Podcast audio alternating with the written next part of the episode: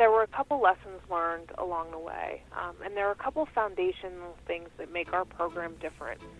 So the reason that we see such strong clinical and financial impact are because of a couple things that really set us apart, I think, from maybe other versions of this that are being done.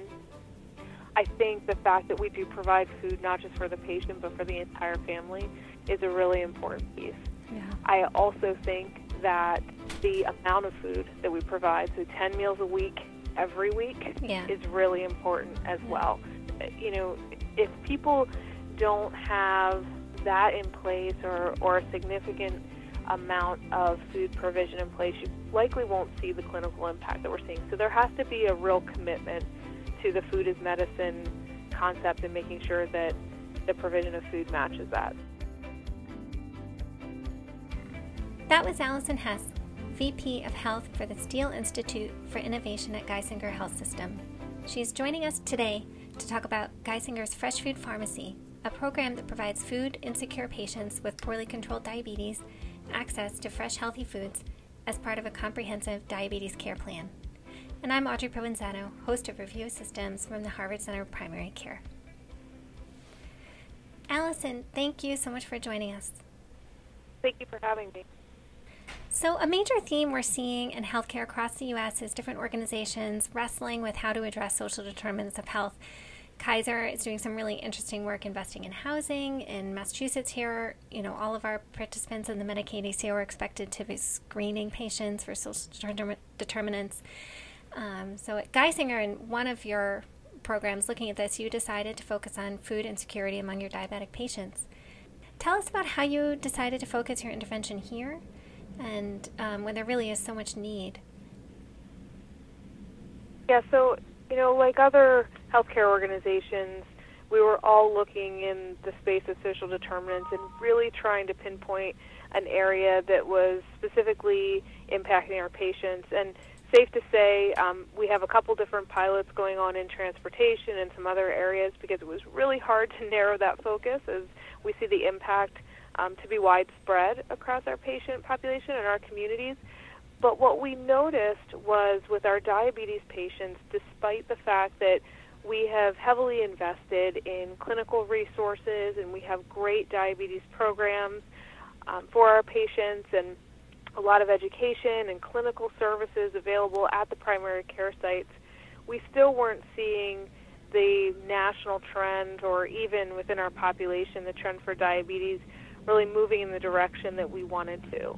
And so we were looking at areas where we could impact our diabetes population at the same time that we were looking at social determinant data and really understanding the impact that that was having. And we started to find this correlation between diabetes and food insecurity. Hmm. And when we started to really look into the literature, we recognized that there is a bidirectional relationship between food insecurity and type 2 diabetes. Mm-hmm. One of the things that we decided to do was really heat map across our coverage area where we had a high prevalence of type 2 diabetes and where we had, with the state data, a high prevalence of food insecurity, and find those specific geographies where we thought we could have a big impact if we did something fundamentally different with how we delivered care to those patients. Hmm. So you focused on food insecure patients with poorly controlled diabetes, which you defined as an A1C of 8 or higher. Once patients are enrolled, how does it work? And, and what are patients given? Is it like vouchers um, for a supermarket or is it an actual box of food? So we actually stood up a fresh food pharmacy, brick and mortar fresh food Hmm. pharmacy on one of our hospital campuses. So it's about a 2,000 square foot facility. We're opening two more. Um, one that we're opening in the Scranton area will be over 5,000 square feet. Hmm. But it's really set up as um, kind of a self-serve model. So we have coolers, we have freezers, um, we have a food storage area, and our patients can come in and they can collect the food that they need, similar to how they would do it in a grocery store. Hmm. Additionally, within that facility, we have conference room, we have clinician offices, um, we have a large registration area that has additional education. We have recipes available for our participants when they come in so they can select the food options um, that they want that go along with those recipes. So we are a choice pantry, which means we do try and have choices every week for our patients when they come in, and they can go through and self-select based on what they're interested in. But all of the food within our fresh food pharmacy is really in the fr- the fruit and vegetable category. We have lean meats, whole grains, proteins. We have a lot of the staples, oatmeal, you know, things like that. Mm-hmm. And we provide the food for 10 meals a week for the patient and their entire household. Wow. Tell us about that choice. That's um, you know, really it's it's wonderful, but it also I imagine really dramatically increased the cost of the program. Um, not necessarily. Uh, we work very closely with the Central Pennsylvania Food Bank. They're our food distribution partner. They're a phenomenal partner, and they do a great job as making sure that we're supplied with options for our patients who are coming through the program. I think choice is important because we really want to empower our patients as they're a part of this process. And there's a lot of education that goes behind this. So they're learning how to prepare different types of foods that maybe they're not familiar with.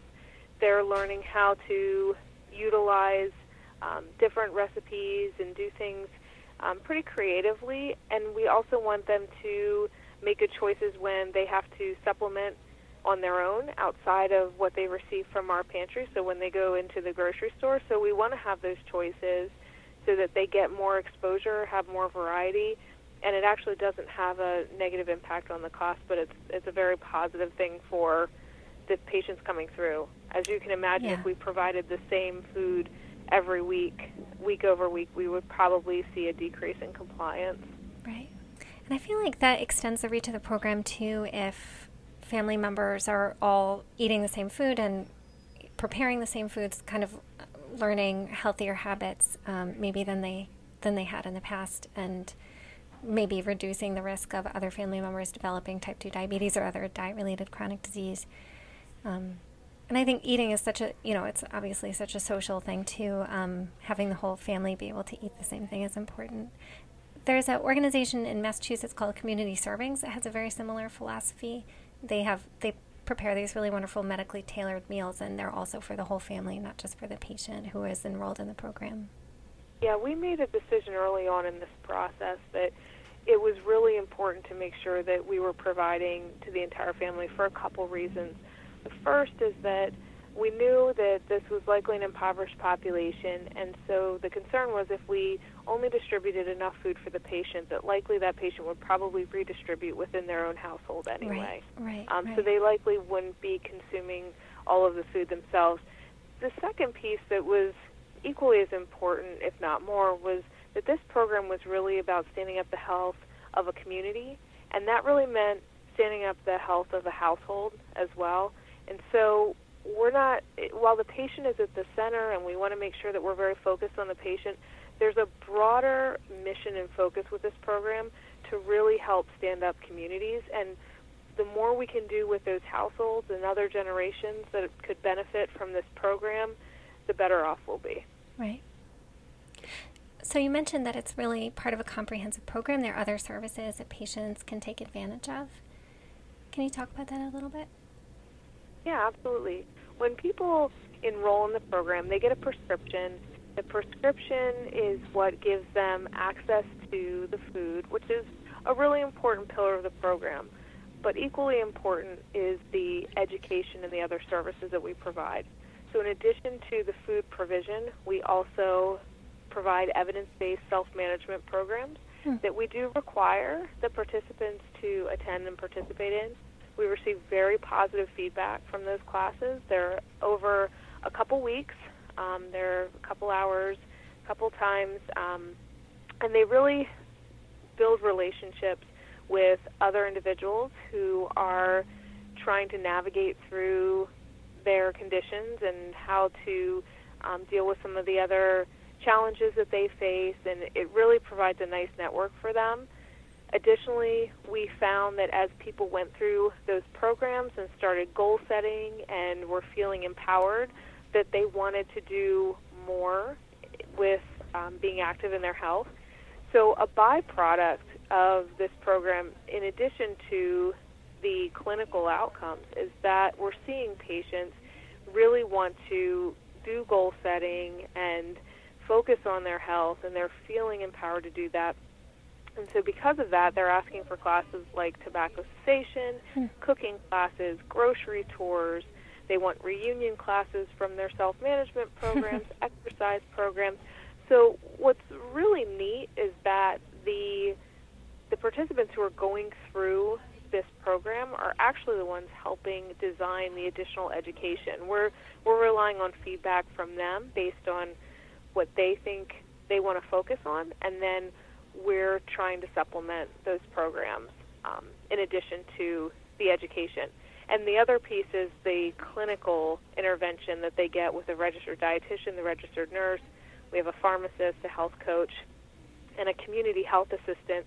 The community health assistant was something that we added later in the program once we identified that there were often other things that we needed to be able to solve for, including transportation mm, and yeah. um, you know homelessness and some other things that that presented um, as part of this program. So the the community health assistant does a lot of that, makes sure that um, the participants are applying for their SNAP benefits, they're taking advantage of all the benefits that they have available, and, and closing some of those gaps as well. Sure. So you estimate the cost of the program is about $3,500 per patient per year, and it's funded, it sounds like, with a combination of grants, direct funding from Geisinger, the company itself, and private donations, as well as it sounds like some really important community partners. Um, tell us a little bit about how you know how you fund that and how you're looking to make it sustainable. Yeah, so the the cost of the program it, it has been really done to date, as you mentioned, um, primarily through philanthropy um, and in kind from Geisinger. We've opened up this program to anybody in the community. They do not necessarily have to have an affiliation with Geisinger either as a patient or a health plan member, mm-hmm. but we do have, because of the geography, a portion of the population who um, does have Geisinger insurance and is also a Geisinger patient. And so, what that's allowed us to do is really drill down into the clinical data to understand the impact. And what we can do from that is we can tie that clinical impact directly to published literature that shows with every one point reduction in hemoglobin A1C, there's anywhere from eight to twelve thousand dollars in cost savings annually for a patient.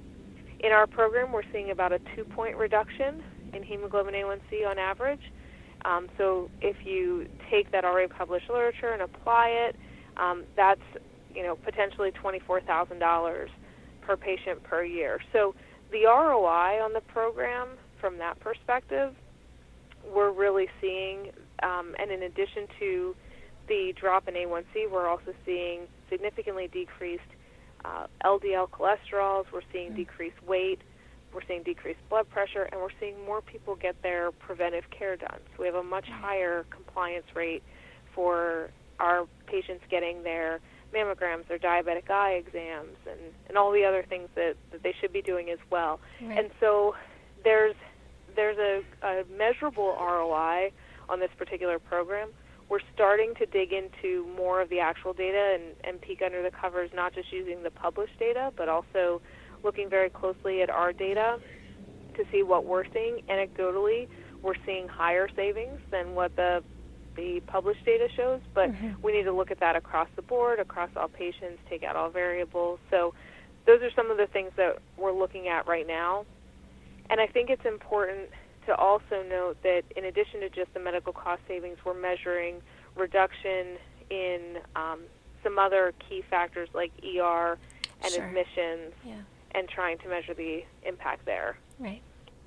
Yeah, I can imagine if I were a PCP for one of these patients and they came back after a couple of months and their A1C control was so much better, we could spend most of the visit talking about their colonoscopy that we had been neglecting or all the other things that patients need. But I have to say those those effects are really impressive. I I I guess I wouldn't have expected it to be so dramatic in such a short period of time. I mean, it should be said I guess this is a probably pretty motivated subset of the patients since they're attending some signed up to attend some required kind of self-management classes and you know, there's probably some special things about these patients, but still really impressive findings. Yeah, to be honest, we didn't expect it either. So Yeah. um, we we anticipated because of what the literature stated. Mhm. Um, with all the research that we did going into it, we spent extensive time in the planning for this particular program. We were confident that we were going to see a positive impact, but I don't think any of us were really prepared to see what the the outcomes and the data is showing us to date. Yeah. Um, so it really reinforced what we had already known is that if you have diabetes and every time you go into your physician or whether you have a registered dietitian available or you know you have the best education if you can't provide the food for yourself that's appropriate for a diet responsive condition all of that education and all of that support really isn't going to change whether or not your hemoglobin A1C is running where it's supposed to be. Hmm. And so that provision of food is so important to try and help get that diabetes measure under control. And I think what we hear from patients um, consistently that go through this program is that they were frustrated, they'd given up, they were tired of going back to their doctor and hearing that they needed to do all this stuff, but they really didn't have the means um, to do what they needed to, or they didn't have the additional education that they needed to. And many of them were really non-compliant with even seeing their physician. Yeah. Now they can't wait to go back because they're so excited to show their PCP their numbers. Mhm. Um, when you have people who are walking around with a hemoglobin A1C of 15 or 16, they don't feel well. They don't feel good. Um, they're in and out of the hospital. They're in and out of the ER. And so when you get that to a controlled state and they're feeling good and they're losing weight and they're lowering their LDL and all these other things are happening, it's amazing the transition that they have, not just clinically, but even just emotionally, how Mhm. they feel about themselves and um, they're just really empowered to continue to focus on their health and it, it kind of gives them this newfound hope. Yeah. Tell us a little bit about your patient, Rita, who participated in the program. Yeah, so Rita, you know, we have a couple different patients in the program who have really been with us from the start of the program. Rita was one of the first six pilot patients that we started with. Um, she really, when she came into the program, we had tried within other veins of the um, clinical care team, we had tried to engage her in health management programs and some other programs to help her with her diabetes because um, it was so uncontrolled. And she really just said, I don't have time for this. I really don't want to participate. She really didn't want to engage. She was she was very disengaged. She had a lot going on um, in her personal life. She was caring for her husband. She also was recently um, appointed guardianship for her grandchildren, and so she was trying to adjust um, to take care of everybody. And so she wasn't really focused on taking care of herself. Hmm. But her health uh, was continuing to deteriorate, and her diabetes was continuing to worsen. And so, with quite a bit of prodding, uh, one of our nurses reached out and really encouraged her, strongly encouraged her to participate in this program. And she came in somewhat begrudgingly. She wasn't really sure it was going to work. She thought it was just um, she didn't have time to do this. And uh, but when we started explaining the program and we talked about being able to provide food for her household, and that was certainly an area that she was struggling with. Um, that kind of got her attention, and she just really um, she just thrived from there. Once she became committed to the program, once she really saw what it was doing for her own personal health, um, she lost uh, she lost weight. She significantly lowered her LDL. She significantly lowered her triglycerides. Um, her e- hemoglobin A1C dropped, um, and she went from being a person who was really in that category of not feeling well every day because of her diabetes to somebody who is one of our biggest advocates for the program. Hmm. She spends her time encouraging others to participate. Uh, she's incredibly supportive if people are struggling, and um, she's always willing to share her story and talk about her journey and how this program really changed her life. Yeah. Lastly, what what are your tips for folks who are listening who may want to start a similar program in their clinic or community? It sounds like you started really small, just six patients at first, and you've talked about your community partner with the food bank. And you know, what what advice would you have for people if they wanted to start a similar program? I think there were a couple lessons learned along the way, um, and there are a couple foundational things that make our program different. So the reason that we see such strong clinical and financial impact are because of a couple things that really set us apart, I think, from maybe other versions of this that are being done. I think the fact that we do provide food not just for the patient but for the entire family is a really important piece. Yeah. I also think that the amount of food that we provide, so 10 meals a week every week, yeah. is really important as yeah. well. You know, if people don't have that in place or, or a significant amount of food provision in place, you likely won't see the clinical impact that we're seeing. So there has to be a real commitment to the food as medicine concept and making sure that the provision of food matches that. So that's right. one piece of it. The second piece is really the evidence based education programming that I talked about, the self management programs that we do. We looked at the data to see what outcomes we had if we just provided the food, and we saw about half of the success as we did when we added the food plus the education. So the mm. education is a critical piece of it. Um, you'll still see some impact with food alone, but right. the food plus the education is much more powerful. And so that's another really key piece. And then I think the last piece that um, I think is important is that you really need to understand what you're going to measure and make sure that you have um, you, can, you have access to kind of the clinical data, um, the baseline data, and you're really measuring throughout that process because we made sure that when we went down this journey that we knew what we were going to measure and what we wanted to look at.